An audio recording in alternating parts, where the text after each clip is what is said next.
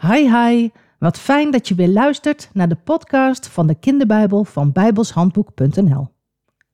De vorige keer stopten we met de vraag of Rachel ook zelf nog kinderen zou kunnen krijgen. Ze wilde dat zo graag. En God hoorde haar gebeden. En jawel hoor, eindelijk, na al die jaren, voelde Rachel iets bewegen in haar buik. Een kindje, haar eigen kindje. Wat wonderlijk hè, in de Bijbel. Er staan meerdere verhalen in over vrouwen die geen kinderen konden krijgen. Een hele tijd geleden was dat de vrouw van Abraham, Sarah. Weet je dat nog? Zij kon ook geen kinderen krijgen. En daarna hebben we gezien dat de zoon van Abraham, Isaac, trouwde met Rebecca en dat zij ook geen kinderen konden krijgen.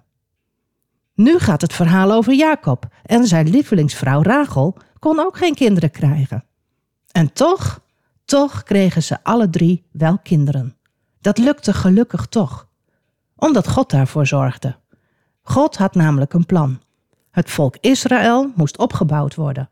En dat plan moest natuurlijk wel uitgevoerd worden. God had dat beloofd en God houdt zich aan zijn beloften. Altijd. Maar wat waren Jacob en Rachel blij met deze zwangerschap? Het kindje werd geboren en het was een zoon. Ze noemden hem Jozef. Elf zonen had Jacob nu. Elf zonen en één dochter. En hij werkte nu al veertien jaar voor zijn oom Laban. En Jacob begon heimwee te krijgen, naar huis. Hij wilde heel graag terug naar Canaan, naar zijn vader Isaac en zijn moeder Rebekka. Hij vroeg aan zijn oom of hij mocht vertrekken, met zijn vrouwen en zijn kinderen. Maar Laban wilde Jacob graag bij zich houden en hij vroeg of Jacob alsjeblieft nog een tijdje wilde blijven. Zeg maar wat je wil verdienen, ik zal het je betalen. Tjonge, dat vond Jacob echt niet meer leuk. Hij zei tegen zijn oom: U weet hoe het was met uw vee en hoe het gegaan is toen ik ervoor zorgde. Voordat ik voor u werkte, had u maar weinig, maar nu heeft u zeer veel. De Heere heeft u gezegend, oom. Daarom is het tijd dat ik voor mijn eigen gezin ga werken. Maar wat kan ik je dan geven zodat je blijft, Jacob? Niets, zei Jacob. Ik hoef niks. Maar ik heb een ander voorstel. Ik zal vandaag alle dieren die gespikkeld of gevlekt zijn tussen uw schapen en geiten weghalen. Elk bruin schaap, elke geit met spikkels of vlekken is dan voor mij. Dat is het loon dat ik van u vraag. Als u morgen komt kijken, kunt u zelf zien of ik eerlijk ben geweest. Laban antwoordde: Ik vind het best. Maar Laban dacht slim te zijn. Diezelfde dag nog haalde Laban alle gestreepte en gevlekte geiten tussen zijn vee uit. Dat deed hij zelf. Ook alle bruine schapen haalde hij uit de kudde weg. En hij liet zijn zonen voor die dieren zorgen. Hij zorgde ervoor dat er een afstand van minstens drie dagen reizen was tussen dat vee en de rest van Labans vee waar Jacob voor moest zorgen. Toen moest Jacob wat verzinnen. Hij sneed takken van verschillende boomsoorten, van populieren, amandelbomen en kastanjes.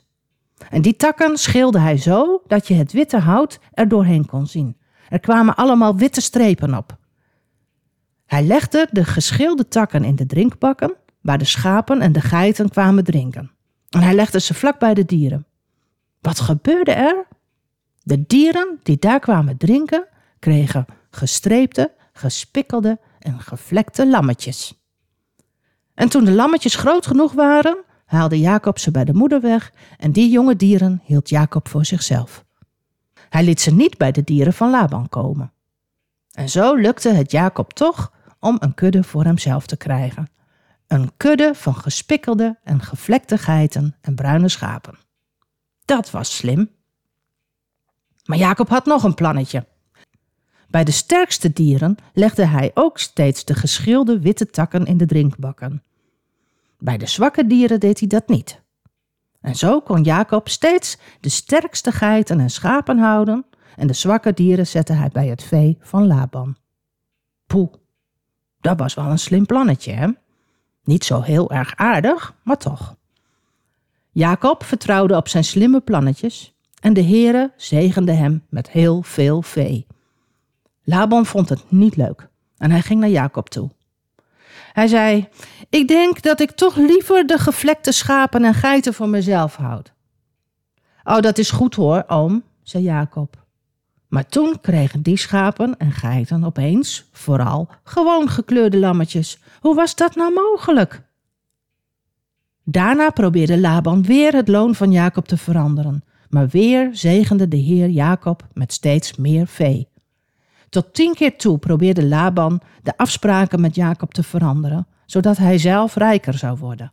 Maar steeds mislukte dat weer. Jacob werd steeds rijker. En dat vonden de zonen van Laban ook niet zo fijn. Jacob heeft alles van onze vader afgenomen. Hij is rijk geworden van alles wat eerst van onze vader was, mopperden ze. Ze waren jaloers. En ook Laban deed steeds minder aardig tegen Jacob. Zou ik al terug kunnen naar Canaan? dacht Jacob. Wordt het niet tijd om weg te gaan? Hoe dat verder afloopt, hoor je de volgende keer. Luister je dan ook weer? Tot dan. Hi hi.